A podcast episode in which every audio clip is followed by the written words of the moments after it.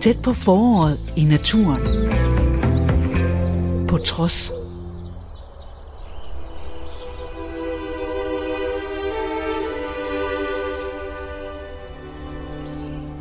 Vi er i april måned, midt i det danske forår. Corona eller ej, så pipler det frem med blomster og sartgrønne planter. Blade folder sig ud, hormoner pumper, dyreunger bliver født, og fugle i flok kommer hjem fra sydens vinterhi. I denne her uge går vi tæt på mennesker, der lever i og af den natur, som lige nu vælger uhemmet frem, helt uden tanke for afspritning og afstandsregler. Hare, hjorte og ræve. Lige nu pusler de vilde dyr i den danske natur stilfærdigt og ihærdigt med at opfostre næste generation. Men på et 45 hektar stort naturområde på Djursland er det ganske anderledes eksotiske dyrelyde, der blander sig med lærkesang og solsorte fløjt. Her i Re Park har Rune Konge og Michael Nitske lavet lydoptagelser fra deres forårsarbejde blandt tiger, bjørne og vilde hunde. Der er en nyfødt vandbukkalv, og der er morgensure kameler med føl. Det er eksotisk dansk forår på Djursland. Hej, mit navn er Rune Konge, og jeg er dyrpasser ude, i, ude på Repark Safari, og jeg har ansvaret for de dyr, I vil kunne se ude på savannen i Repark. Og udover at jeg har ansvaret for de dyr, I vil se på savannen, så har jeg faktisk også ansvaret for to dyrearter, som man ikke ser ude på savannen. Og det er heroppe, jeg er lige nu. Fordi de dyr, jeg er oppe ved lige nu, det er faktisk nogle af de første dyr, I vil kunne se, når I øh, parkerer bilen og er på vej ind mod parken. Jeg er nemlig oppe ved vores baktriske kameler, og øh, jeg er lige blevet færdig med at fordele vores, eller deres kraftfoder ud i fodertrone.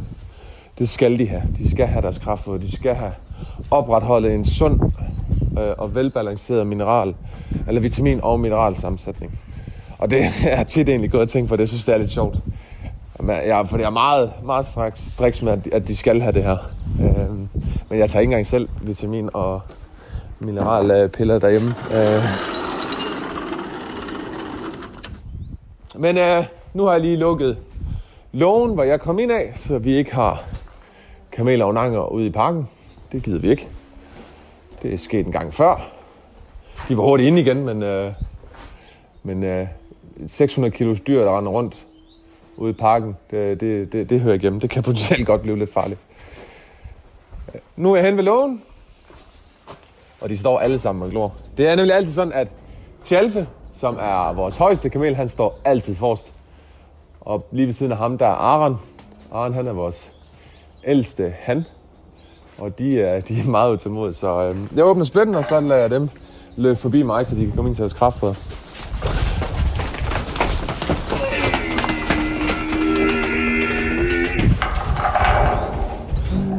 Hej Ronja. Du... Ja, du har glemt din unge.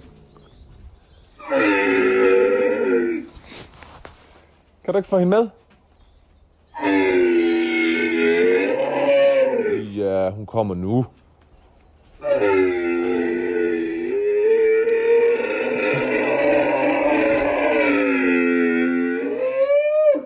Var. Det lyder...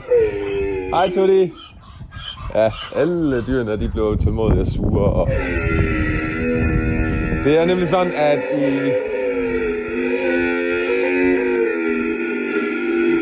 Ja, det er godt, Ronja. I lørdags, der fik vi to unger herude ved vores kamelflok. Ronja og Chevy er møderne til de to unger. De kom samme dag, og de kom med et halvt times mellemrum fra hinanden, og det har vi faktisk aldrig prøvet før. Øh, og de er, de er super fine. Det er to hunder, og de blev øh, lukket sammen med resten af flokken her i går igen. Vi, øh, vi skilte dem lige fra en uge før. Du kunne se, at de var begyndt at ligge lægge mælk ned i deres, øh, i deres yver, og så, så skiller vi dem altså lige fra, bare lige for at, at sikre os, at fødslen den går fint, og der ikke kommer nogen af de her andre øh, kæmpe kameler her og, og forstyrrer i fødslen. Og primært vores, vores øh, nye avlstyr.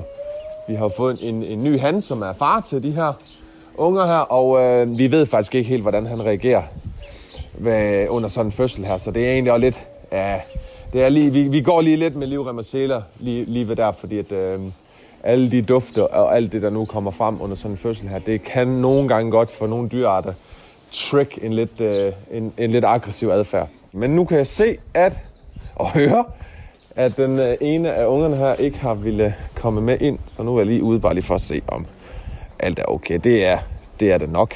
Øh, hun har jo bare ikke lige lært rutinen at kende. Hej med dig. Hej, hvad så? Hvad så? Ja, du blev lidt nervøs. Det er også okay. Det er også okay.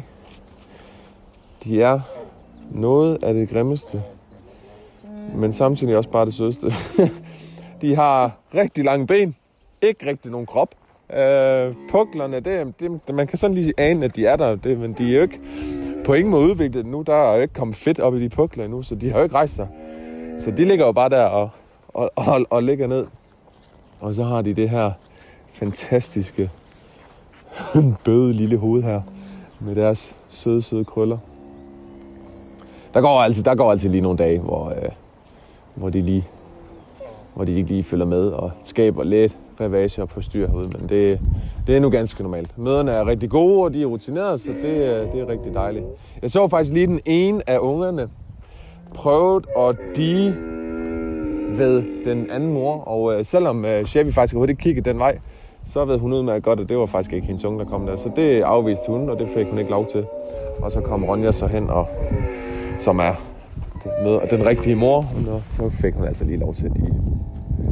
Så de, nu står de derude, de to mødre og de to unger, og det er Ronja ikke særlig tilfreds med, men hun vil jo gerne være sammen med sin unge. Hun vil egentlig også gerne ind og spise sammen med alle de andre i flokken.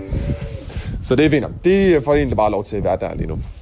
Hej Aaron står Kamel Aron lige foran mig og kigger. Hvor er mine godbidder? Dem har jeg ikke med i dag. Nej, vel? Nej. Dem har jeg ikke med i dag. Nu kan jeg ikke huske, om jeg fik sagt, men de kamelerne, vi har herude, dem har vi hands on med. Og det er egentlig, det betyder egentlig faktisk bare det, jeg siger. Altså, vi, vi arbejder med dem hands on. Altså, vi står inde ved dem, når de spiser, og øh, de kameler, der bliver skråstreg blev trænet, dem, øh, dem er man jo nødsat til at, at stå ind med. Så vores kameler er vant til, at, øh, at jeg og mine, mine kollegaer, vi går ind ved dem og, og kigger lidt til dem og snakker og sådan noget. Så de, øh, de, øh, de er helt okay med, at vi tuller rundt herinde. For det meste. Man skal selvfølgelig altid lige have i mente, at øh, kameler kan komme op og veje 700 øh, kilo.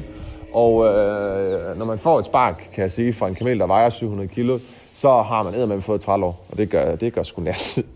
Så man skal selvfølgelig altid være lidt påpasselig, fordi de har lange ben, og øh, deres ben de kan flyve alle mulige øh, forskellige retninger, når de bliver forskrækket. Så man skal selvfølgelig også være rimelig påpasselig. Og nogle kameler har også bare et nervøst sind, så, øh, og det er jo det, der, der gør det vigtigt, at vi kender vores individer. Øh, så vi ved, at øh, ja, men i dag der skal vi nok ikke lige hen og lige give et klap og så lige sige goddag, fordi så får du nok lige smuk, lige smække den ind lige i låret. Eller i maven, eller hvis man er uheldig lige i knollen. Øh, og det gør ondt alle sammen. Heldigvis har kamelerne øh, bløde trædepuder, så øh, det er ikke øh, ligesom hvis du lige får en hest med en øh, hård hov der, så det, det gør sgu nok, øh, det, det er ikke særlig godt. Der, der er det altså lige øh, i gåsøjne lidt federe at få et spark af en øh, kamel med en blød trædepude. Og nu har jeg jo selvfølgelig ikke fået fortalt, at da vi lukkede øh, de to møder ind, da de skulle føde, så har vi så placeret, øh, eller lagt en masse halm, så de lige kan få lov til at ligge lidt blødt, og øh, hvad det her, lige for varmen og blev tørt op, de her kalve, når de bliver født. Og øh, det er jo selvfølgelig ikke halm, som er ude i anlægget. Der er hø derude. Så øh, nu har jeg 11 kameler, der faktisk bare ikke gider ud, og jeg skal videre. Så enten så kan jeg bare lade det her ligge, og øh, så bare smut, og så få dem til at hygge sig med det. Men det er også det, at Bolette, som er en af vores hunder, som er den sidste hund, vi har her lige nu, som er drægtig, hun skal også føde, og jeg forventer ikke, der går vildt lang tid. Nu er det jo forårene her, så det er jo her, vores dyrunger de kommer for det meste.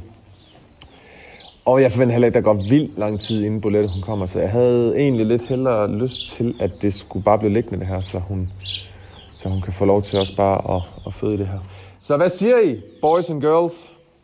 Skal I ikke ud? Okay. Nej, skulle vi så ikke. Jeg lærte for noget tid siden, at no, hvis man så nogle gange lige slæber foden hen af jorden,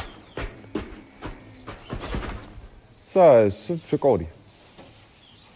Og ja, det går ikke nu. Skal vi bare lade ligge? Skal vi bare spise i fred? Hej Gandhi. Hej Tjalfe. Tjalfe han kommer hen. Hvad, hvad laver du, mand? Hvorfor du står og gør det der? Kan du ikke lade være? Hvorfor kan jeg ikke bare spise i fred? Hvad skal du stå og blande dig for?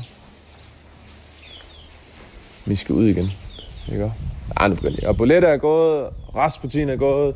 Hej, Ursula. Ursula, hun er vores ældste hund. Hun er så sød. Hun er så sød. Hun vil så gerne snakke. Hej, hej Tutti. Hej. Hej. Åh oh, ja, det er godt. Blev hun lige klødt lidt her ved halsen. Ja, det var godt. Men du skal altså også ud. Vi skal altså ud alle sammen. Vi skal ud, vi skal ud for vi skal videre. Der er sol. Og der er ingen gæster. Men nej, ved du hvad, jeg smutter. De andre, de, øh, de står bare og spiser. Det, og så må de gøre det. Så må jeg jo få dem ud senere. Men nu skal jeg tilbage. Jeg skal ud på savannen. Vi har fået træpiller, så jeg skal lige være sikker på, at manden han ikke lige pludselig går ind til et næsehorn eller et eller andet, så han ved, hvor han skal hen. Det vil være træls. Det er også næst at få et træl over sådan en horn der. Nå, ved du hvad, kameler? I må hygge jer. Vi ses senere. Hej hej. Tæt på foråret i naturen, på trods. Hej. Rune ude fra savannen i Ræ Park. Klokken er... Hvad er den egentlig? Den er 5 minutter over 8. Og jeg er lige blevet færdig med at have fået vores respektive dyrearter de forskellige steder hen, hvor de skal have deres morgenmad.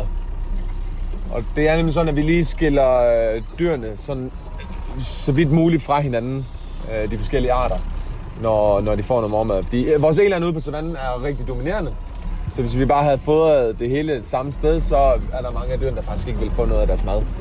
Og, eller deres kraftfoder om morgenen, og det kan vi jo ikke rigtig have. Så vores eland bliver lukket for sig selv, og vores øh, de bliver lukket over i den ene ende af savannen, eller ikke lukket over i den ene ende af savannen, de bliver øh, lukket over mod den ene ende af savannen og får deres kraftfoder der, og så får vores vandbukke, de får deres kraftfoder et andet sted. Og det er også egentlig lidt taktisk årsag, at de bliver placeret de steder, de gør. Fordi når vi rammer vinter, og det bliver for koldt til at have dyrene ude på savannen, så, øh, så er de faktisk lukket derhen til de staldindgange, øh, der er, hvor de så skal være her om vinteren. Så det er egentlig også lidt derfor, de gør det. Øh, og alle dyrene hver morgen bliver selvfølgelig talt. Og jeg kunne se her i morges, eller jeg kunne se her, da jeg fik, øh, da jeg fik i øh, vandbukken herned, at jeg kun kunne tælle syv, og vi har otte. Og øh, nu er det sådan lidt forårsstemning herude, og det plejer for det meste at betyde dyreunger. Og når vi også har en vandbuk, hun der er gået fra flokken, så kunne vi godt begynde at, at læne os lidt op af, at vi måske nok har en kald, der ligger her et eller andet sted. Jeg finder moren på flokken, så finder jeg nok også kalven. Så det er faktisk det, jeg lige er på vej til. Og se, om jeg ikke lige kan få hende fundet. Vi har en semi-stor savanne på lidt over 8 hektar. Og den er kuperet, øh, så, det, så jeg kan ikke... Øh, og der er også mulighed for at gemme sig. Der er jo stensætninger, der er træer, der er buske og you name it. Det er, så jeg kan, ikke, jeg kan ikke bare lige stå et sted og så lige gå ind og kigge og sige, der er den.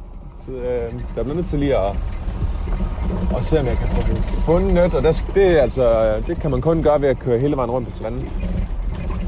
På de veje, vi har her. Og når jeg også har fundet moren, hvis jeg finder en, og det gør jeg, så er det faktisk ikke ens betydning med, at jeg lige finder kalve med det samme. Fordi de gemmer jo de her kalve her inde i buskene og træerne og stensætningerne, og de kan bare blive små. Og det, man kan faktisk næsten... Jeg har faktisk tit været ude for, hvor Niklas og jeg, min kollega, har stået ude på savannen og har haft moren i nærheden og bare ikke har kunne finde den der kalv. Og så har man lige kigget sådan lidt ned for, for sine fødder.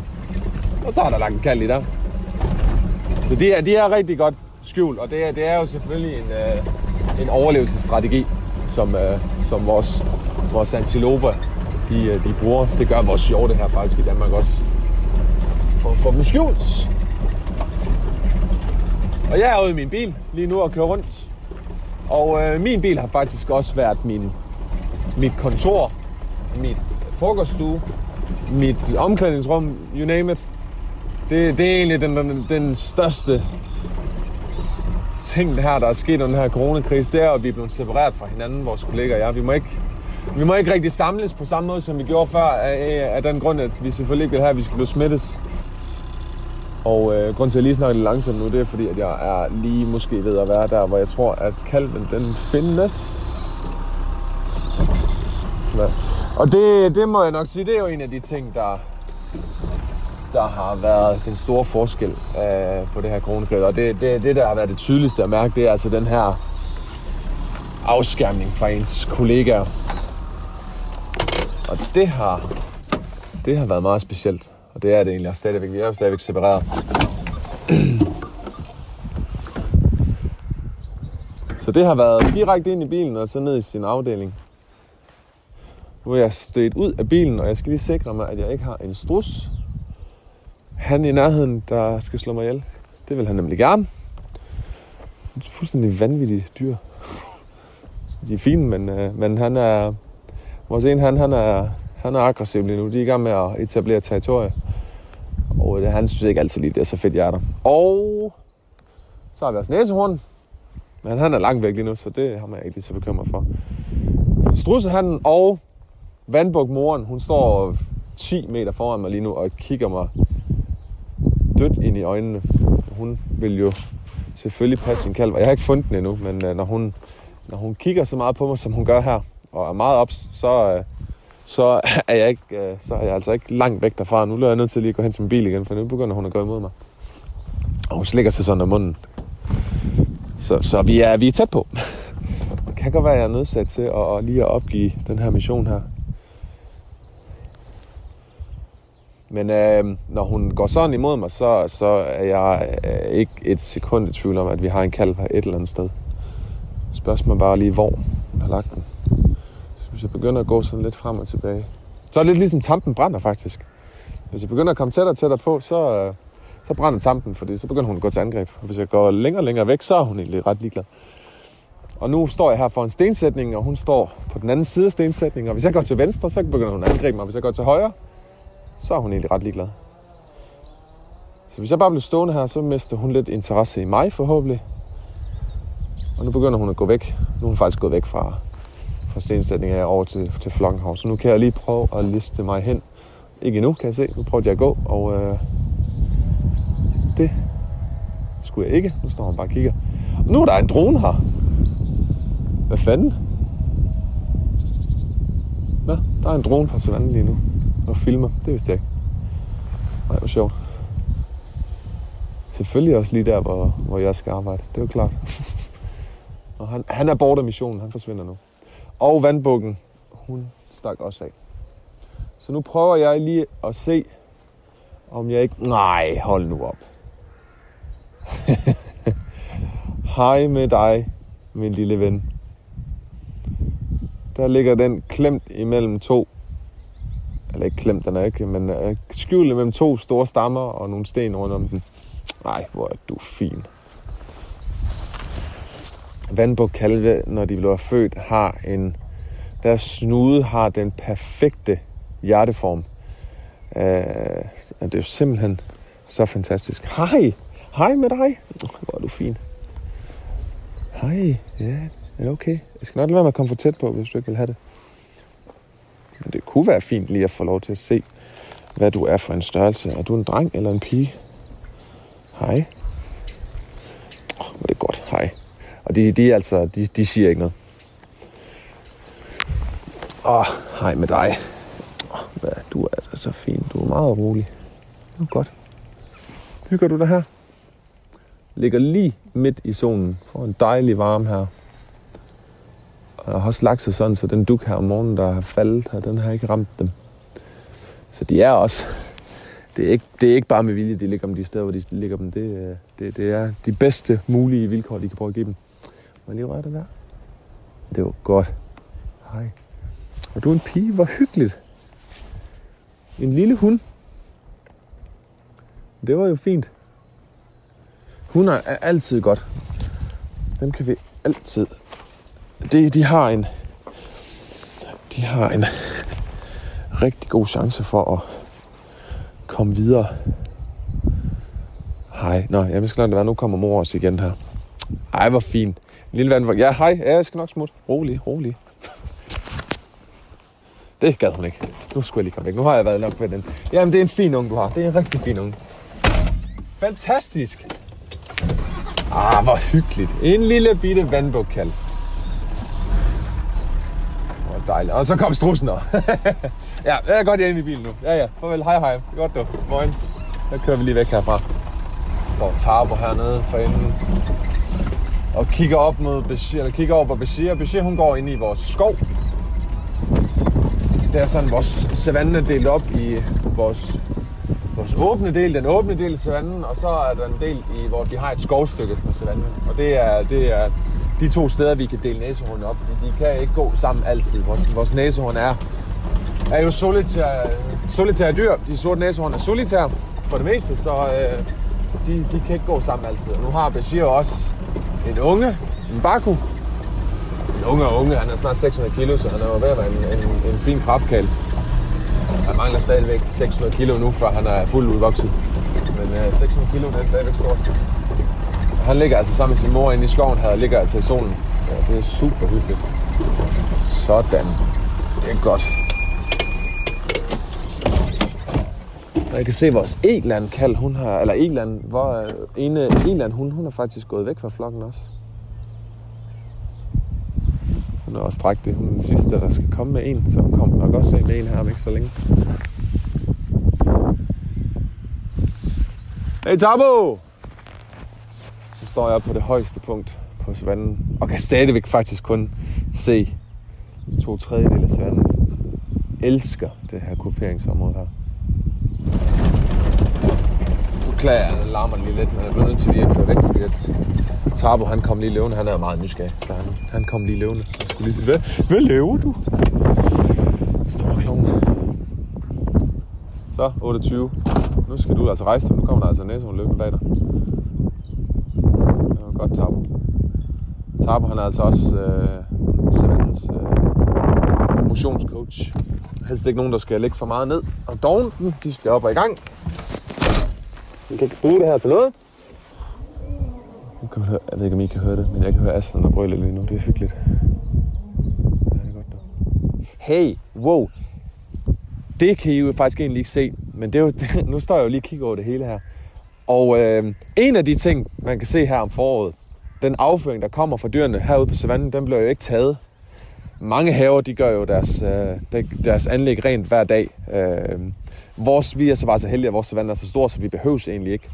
Vi kunne godt gøre det, men øh, vi vil faktisk rigtig gerne give vores møgbiler her i Danmark øh, rig mulighed for at kunne leve på den her savanne og have et godt liv herude.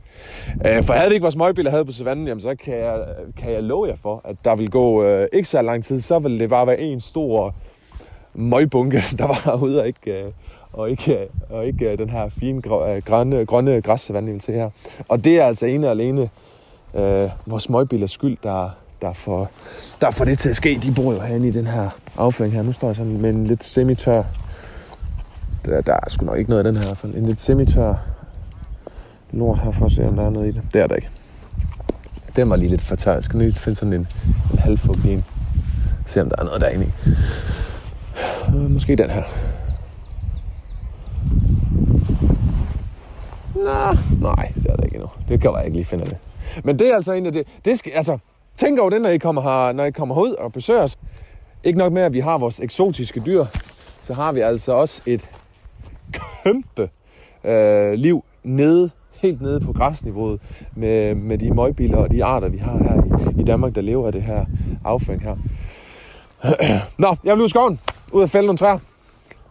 Eller nogle blade, eller nogle grene, så vi kan få øh, noget foder i de vores dyr herude. I skal have en rigtig god dag. Du lytter til tæt på foråret i naturen på trods.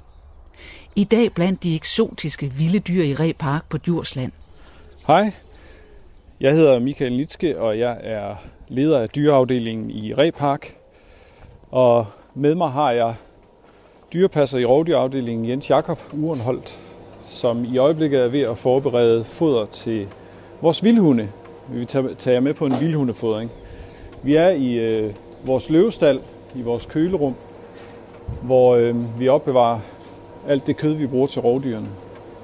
Og øh, menuen i dag, det er hest. En hvor meget skal de have? De får tre hesteben serveret, og vi deler dem godt op, så vi er sikre på, at alle hundene de kommer til at få lidt fod. Ja. Tre stykker hesteben. Altså vi, vi har i øjeblikket 14 vildhunde. Fire øh, voksne og 10 valpe fra den 15. oktober. Øhm, så de er jo lige et halvt år gamle i går, og øhm, ja, hvad er de? Godt halvt så store som de voksne, men får altså alt, hvad den kan trække lige nu, sådan cirka et par kilo per hund øh, per fodring. De bliver fodret tre gange om ugen. Øhm, så de skal altså have omkring 30 kilo i dag. Nu skal vi lige, øh, vi lige ved at trimme det lidt til, og så skal vi have det trukket herud. Vi, det hænger på sådan nogle bøjler oppe i luften. Og jeg tror, at Jens Jacob, han er ved at lave nogle klumper, som vi kan smide ned ved siden af. Det er sådan, at, at vildhunde de kan godt være meget hårde ved hinanden og under fodringen. Øhm, det foretrækker vi sådan set også, at de er. Det kan lyde lidt barbarisk, men det er meget vigtigt for hundene. For på den måde kan de bevare deres flokstruktur, og vi, kan, vi har mulighed for at observere på dem, hvordan tingenes tilstand er der, og hvem, hvem der bestemmer. Og det er sådan i en vildhundeflok, at der er et alfapar, som er dem, der får valpe, og resten er som regel enten øh, søskende til handen eller tæven, eller, eller afkom af de to. Men Jacob han løfter benene ned fra, fra stangen nu og smider dem op bag vores lille golfvogn, som kan køre helt op til anlægget. Jeg vil lige iføre mig et par gummihandsker og hjælpe ham lidt. Det er forholdsvis tungt arbejde. Så løfter jeg det sidste ben ned her. Og ud på vognen med det. Og så skal vi lige have en snor med, fordi vi vil hænge et af benene op i, i en svævebane, vi har oppe i Vildhundanlægget. Sådan at kødet det kommer op og hænge, og de skal, kan bruge lidt kræfter på at hive og slide i det. Så det ikke bare ligger på jorden altid og er lige til at gå til. Nu skal jeg lige finde det største stykke her. Jeg tror, vi hænger det op. Og det er simpelthen det, vi fodrer med i dag. Det er altså hest, som vi slagtede i går. Det er sådan, at private kan komme ud med, med dyr, som de gerne vil af med. Det er et meget billigt alternativ. Man skal egentlig bare selv sørge for, at det kommer ud, enten lege en trailer eller bruge sin egen, hvis man er så heldig at have sådan en, og så kommer man ud med den, og så kvitterer vi ovenikøbet med en fribillet per hest. Øhm, modsat at få en dyrlæge ud og, og få aflivet og skal have ringet efter Daka, som skal hente det døde dyr. Det kan blive en kostbar affære. Så er det faktisk et billigt alternativ, og synes jeg i hvert fald en rigtig god måde at komme af med sine dyr på. Nu kører vi stille og roligt op, og vi kommer med det samme rundt til vores vildhundeindhegning, og der alle 14 hunde hopper og danser her langs. Vi kan ikke høre, de siger ingenting lige nu, men øh, de ved godt, hvad der skal ske. De følger os hele vejen rundt. Og vi, nu kører vi på broen mellem vildhundeanlægget og vores store gepardanlæg. Og vi har også geparder, der sidder og følger med herover, kan jeg se. Det er altså ikke deres tur endnu. Og her foran mig nu, der står der 14 vildhunde og hopper og danser. Vildhunden er altså et af de mest truede dyr i verden. Man mener, der er et sted mellem 4 og 5.000 tilbage i hele Afrika. De findes altså udelukkende i Afrika. Meget, meget smukt dyr i mine øjne. Sådan, øh, spraglet på hver deres måde. Hver hund er helt unik i sit pelsmønster. Det er også den måde, vi kan kende dem fra hinanden på. Og store ører, som giver dem en fænomenal hørelse, men også en, øh, en mulighed for at køle sig ned. Altså ørerne kan simpelthen hjælpe dem med at køle kroppen ned øh, på de varme afrikanske dage. Så er vi kommet hen til vores svævebane, og det er i al sin enkelhed et, øh, en trisse i hver ende af en stor, ja, i den ene ende et bøgetræ, og den anden ende en øh, stor, solid pæl. Og så en vejer med en lille slæde på, hvor i der hænger et reb med en karbinhage. Øh, og der hænger et gammelt hesteben på, som vi lige skal have kørt ind. Det kommer her. Det tager jeg lige imod. Så, væk med det. Nu kommer vores kollega Rikke Skov, som også er et dyrepasser på rovdyrafdelingen. Vi har åbenbart tabt et af benene på vej. Så er det godt, så er det godt at hun kan danne bagtrop. Nu kan I begynde at høre hundene hernede.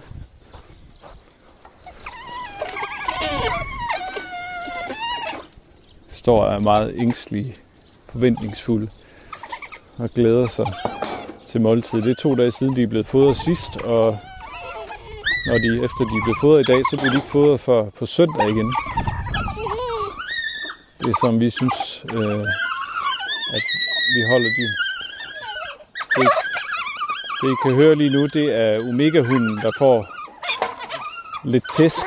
Øh, det lyder så voldsomt. Øh, det lyder altid voldsomt. Så bliver kødet kørt ud. I kan høre, der kommer rigtig meget vokal på hundene nu.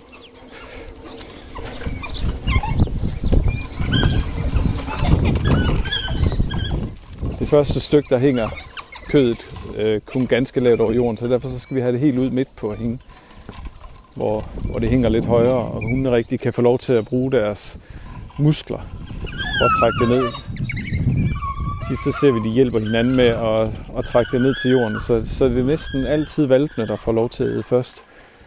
Og lige nu der er det simpelthen udelukkende alle 10 valpe, der står rundt om kødet og æder, og så forældredyrene, de er lige rundt om og tager sig en lille bid ind imellem.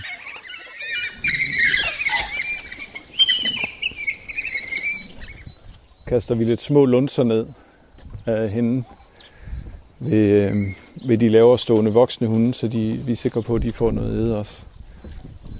Kullet, som vi fik for et halvt år siden, de har, de har været længe ventet. Vi har, det, det er altid øh, lidt et puslespil med, med vildhunden. Sådan er det egentlig med, med, med mange dyr. Øh, de har personlighed og forskellige måder at opføre sig på. Og specielt vildhunde kan være meget, meget tricky. Øh, vi prøvede at starte øh, den her flok op med, øh, med en tæve og tre hænder. Øh, det kul, hun fik øh, første gang, det, det gik altså til. Øh, og det er først her til efteråret, at det lykkedes igen.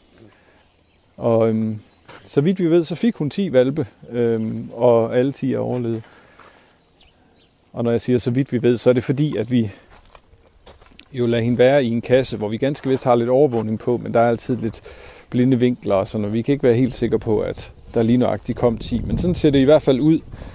Der kan have været en dødfødt eller to imellem, og sådan, sådan en øh, dødfødt valp, den ryger altså indenbords. Øh, sådan er det med, med mange rovdyr, at de, hvis der er øh, døde killinger eller valpe, så, øh, så er det altså bare betragtet som et proteintilskud til en, øh, en sulten mor, der har gået og taget på sin krop i løbet af en drægtighed og lige har været igennem en hård fødsel, så øh, giver det meget god mening simpelthen bare at æde, hvad der nu ligger.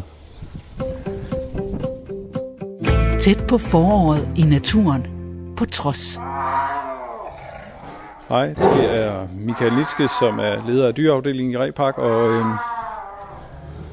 jeg er gået i vores øh, løvetierstal. Det er torsdag den 16. april Klokken er halv tolv, og øhm, det er ved at være tid til vores tigerfodring.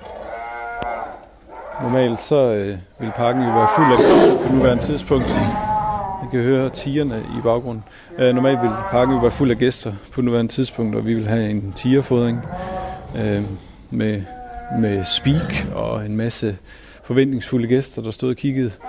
Men øh, på grund af hele coronasituationen, så har vi jo ligesom alle andre lukket og øhm, derfor så står vi selv for tigerfodring og kan lave den lidt anderledes, end vi plejer. Vi, øh, vi vil først prøve at fodre tigerne ud bare lige med et par snacks.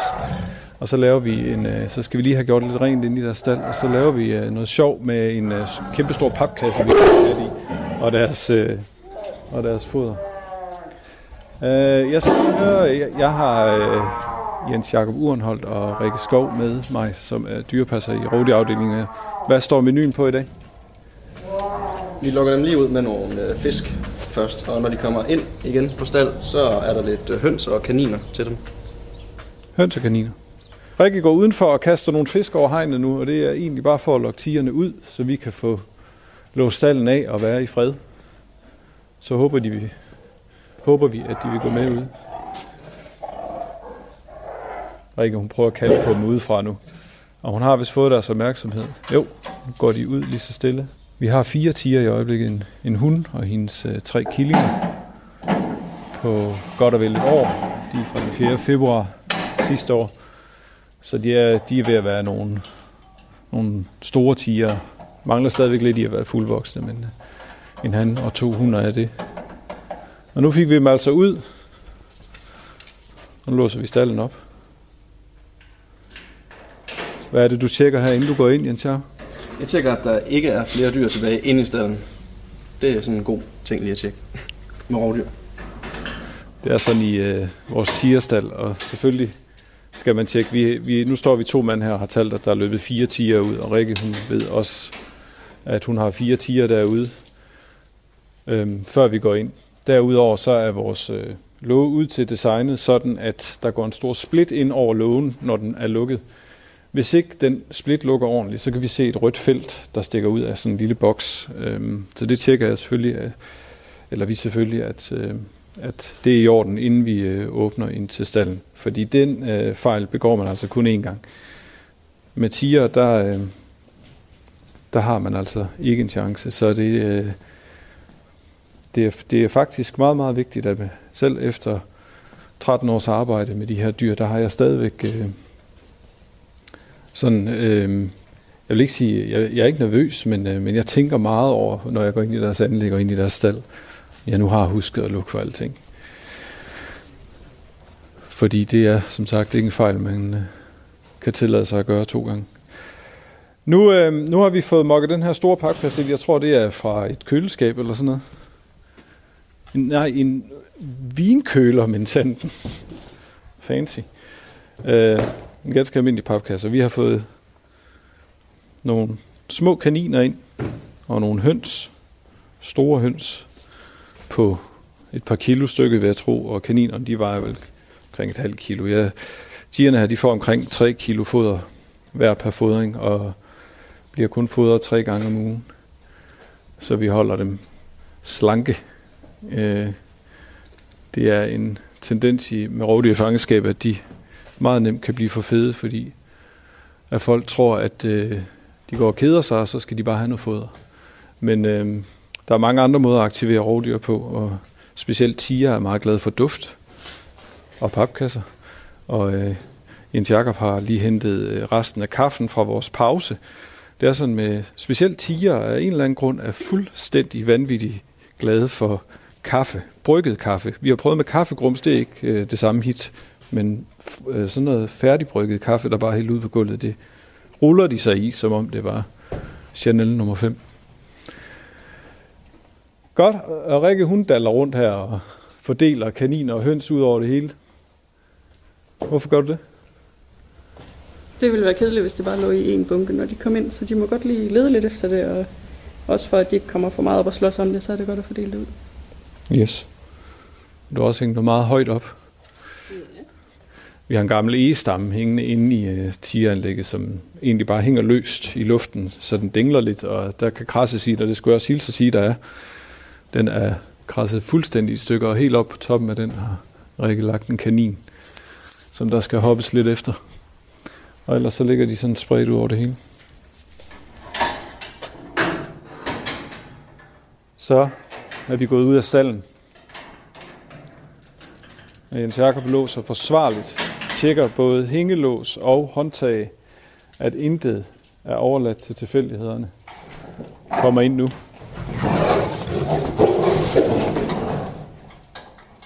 Det var en, der greb en høne og løb ud. Det var faktisk det i den her omgang, fordi nu fandt alle sig lige et måltid, som de er løbet sådan ud i hver sit hjørne med. Tiger er ikke sådan nogen, der ligger sig og spiser sammen som man ser det hos løverne. De foretrækker at ligge i fred og ro.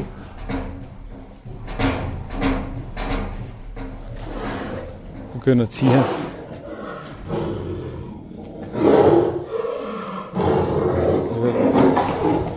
Hør den her snæren i baggrunden. Det,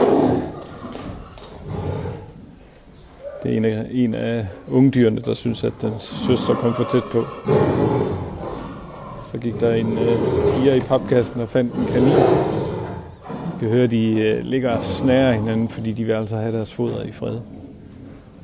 Og deres mor, hun er fortrukket langt ud i anlægget og ligger et sted, hvor hun ved, hun kan være i fred. Hun er i naturen, der vil øh, hun stadigvæk gå sammen med de her killinger i øh, et par måneder endnu. Ja, nu siger jeg killinger, det er altså, det skal lige tages med grænsalt, for det er altså ved at være nogle store dyr trolig vejer omkring 60-70 kilo nu. Og det er Sumatra tiger, vi har her i Repark, og det er, det er altså den mindste af, af de nulevende tiger underarter. Så øh, de bliver ikke kæmpe store. En, en hund ligger typisk på en 80-100 kilo, og hannerne på 120-150 kilo. Det I kunne høre der, det var altså løverne, der snakker med her i baggrunden.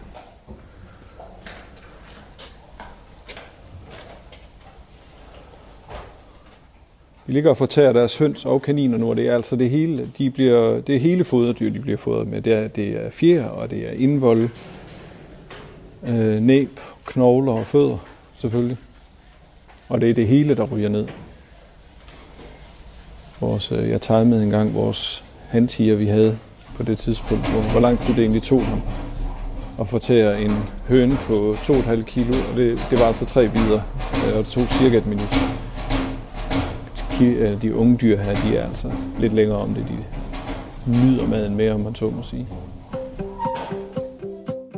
Tæt på foråret i naturen, på trods. Ja, nu er det blevet øh, den 17. april, og klokken den er lige godt 11. Og vi holder i vores sluse ind til vores bjørneanlæg.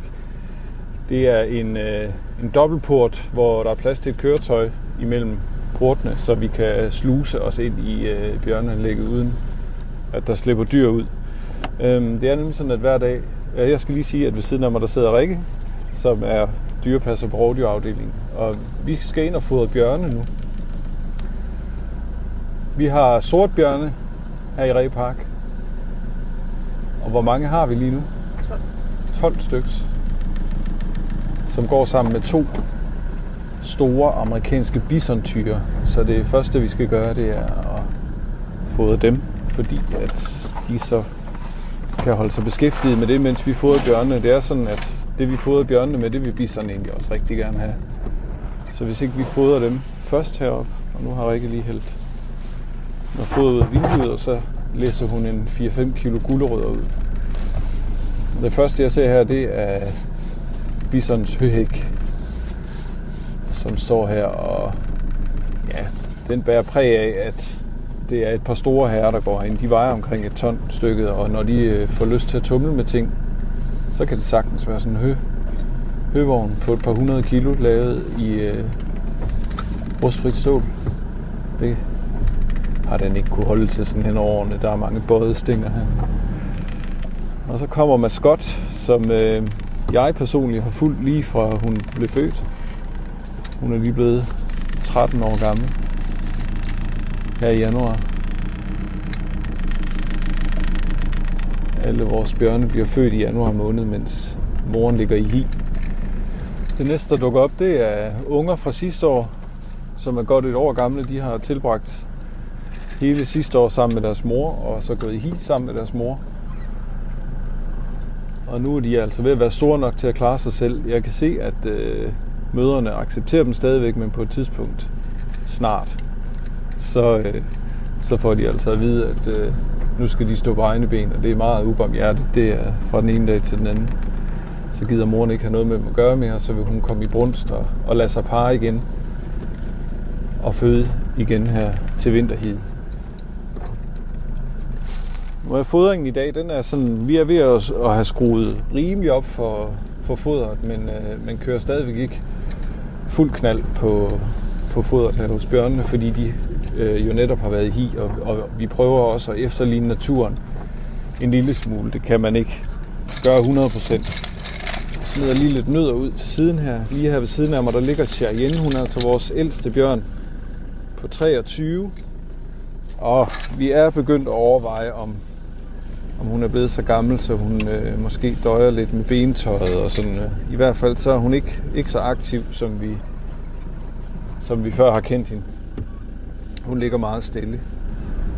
Vi triller lige stille videre. Vi kører rundt i en Land Rover herinde ved vores bjørn. Bjørnanlægget er cirka 3 hektar stort. Og øhm, det er en foder, fodermetode, vi har indført for nogle år siden, fordi vi egentlig hellere vil ind og sprede foder til bjørnene. Sortbjørn bruger op til 80% af deres vågne tid i naturen på bare at gå og lede efter føde. Også fordi deres fødeemner tit er forholdsvis små ting. Bær og biller, larver og rødder, som de bruger enormt meget tid på at gå og lede efter. Og det vil vi gerne prøve at efterligne her. Og der har vi jo... Nu tabte jeg så lige en masse orme ud over hele bilen. en, øh, en anden udfordring, vi har herinde i bjørneanlægget, udover de her bisoner, som jeg omtalte lige før, det er, det er måger. Og øhm, de kommer i hobetal, så snart vi begynder at fodre igen. Vi, vi er begyndt at fodre her omkring start marts. Omkring start december, der er det slut med at fodre bjørne. Fordi der er de simpelthen så langt ned i omdrejninger og tager så lidt føde til sig, at vi får igen for at efterligne naturen. Fjerner føden fuldstændig fra dem, for at presse dem øh, i hi. Og hvis alt går vel, og vinteren er god, så, øh, så går de i hi og bliver dernede i tre måneder. I naturen er det helt op til 8 måneder i de allerkoldeste egne, og i de øh, sydligste egne, hvor sortbjørn også lever, den er udbredt i hele Nordamerika.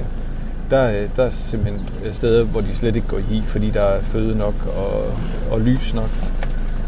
Så begynder bjørnene at blive mere og mere aktive omkring slut februar, start marts, igen afhængig af vinterens mildhed, og så øh, begynder vi så småt at fodre igen.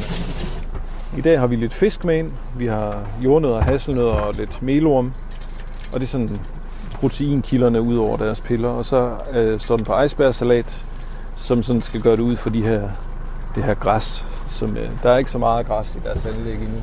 Men tilbage til de her måger, som vi døjer med, og det er også for at advare om, at der på et tidspunkt her i optagelsen nok vil lyde et par advarselsskud, fordi vi har nemlig taget en havlbøsse med herind, og det er ikke for at skyde mågerne, fordi de har også ret til at være her, vi vil bare gerne have, at de holder sig væk, mens vi fodrer bjørnene. Øhm, og, der, og der bruger vi simpelthen bare sådan en, en løs patron i et jagtgevær, som giver et ordentligt brag. Det kan mågerne altså ikke lide. Og når vi har gjort det nogle dage i træk, så forbinder de bilen med det her og fortrækker, når, når de ser bilen. Så går der noget tid, hvor vi ikke skyder, og så vender de lige stille tilbage, og så skyder vi lidt igen. Og det er altså fordi, at når vi øh, har allerflest måger, så kan der være 2, 3, 400 stykker øh, på én gang. Og når de slår ned på sådan en øh, spjern, spjern øh, bjørnepiller, som vi lige har smidt, så kan de altså rip sådan en på ganske kort tid.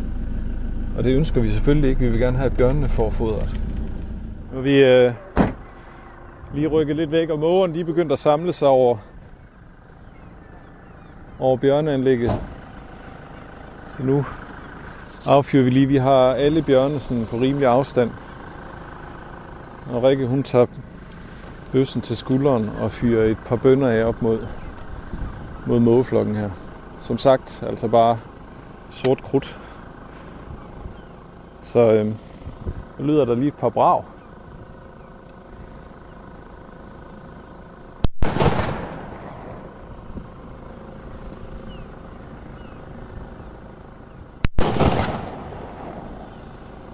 Det er altså nogen, der siger kardunk. Giver selvfølgelig også et lille sæt i bjørnene, men de tager det faktisk rigtig pænt. Øh, de, de hopper lige et par meter til siden, øh, ligesom vi også selv vil gøre, hvis vi hører sådan en brag. Men, øh, men så er de over det. Og det er altså værd at tage med. Vi har overvejet mange metoder til det her mågeskræmning, men øh, de metoder, der findes på, på markedet, er, øh, er desværre også noget, der vil genere vores andre dyr i parken. Så, øh, så det her det er sådan den, den mindste af underne. Men, øh, men med de par knald, så vil jeg slutte af for bjørneanlægget. Tak for denne gang. Du har lyttet til tæt på foråret i naturen på trods, i dag fra Repark på Djursland. I udsendelsen medvirkede dyrepasser Rune Konge og lederen af dyreafdelingen Michael Nitske. Christine Sølling Møller har tilrettelagt. Du kan altid genhøre den her og andre tæt på udsendelser på Radio 4's hjemmeside radio4.dk og du kan høre udsendelserne som podcast, der hvor du i øvrigt finder din podcast.